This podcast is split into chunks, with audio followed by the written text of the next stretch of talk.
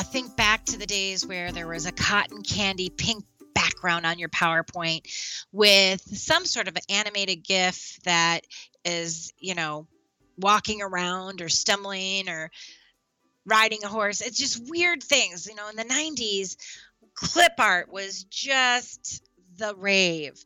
And now, if we look back at some of those original PowerPoints we designed, it's like, oh my gosh, that's so uh, embarrassing. I'm Becky Pike Booth with the Bob Pike Group, and using visuals in your training it's a really significant, important part, but doing it well is equally important. That's the bottom line. If it's necessary or if it's nice for virtual training, we really just need the necessary visuals, whereas in the classroom, we can do both necessary and nice. Now, some things to consider when you're deciding on what visual to use. One, I'm going to put it in a PowerPoint if it's going to add value to the text that I have on there and it's going to improve learning. There's nothing worse than a slide with 7,000 words and you saying, I know you can't really read this. If you have to say that, ditch it.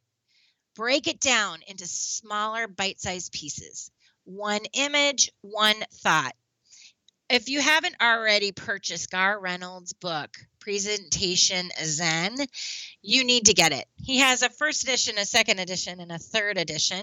All are different, um, but the idea is to represent your content with an image and having just some keywords. He shares how the brain can only do one or the other. It either is reading your slide or it's listening to you.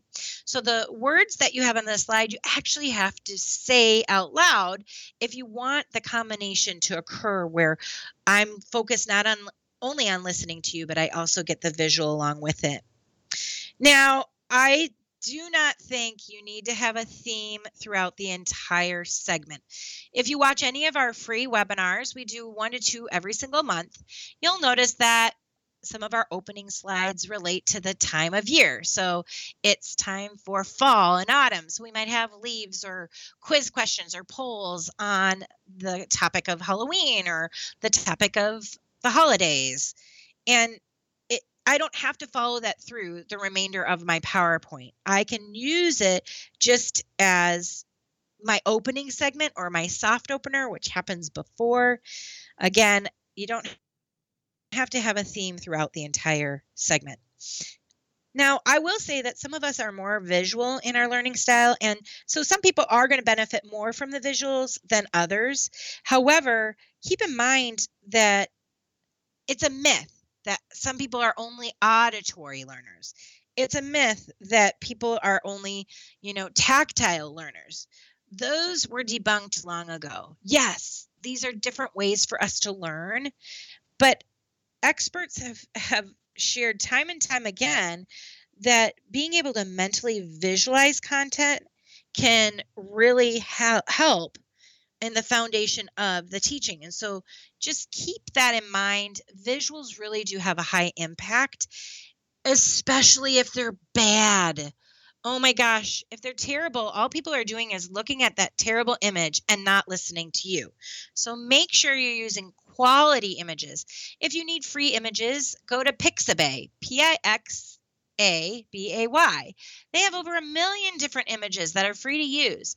If you want a, a you know a really affordable place to get images, maybe a buck or two per image, go to somewhere like bigstockphoto.com and they have amazing visuals. So that's something to think about as you're designing. So, some questions to ask yourself What slides are important to the lesson I'm teaching? What can I explain in a visual manner versus just in an auditory lecturette?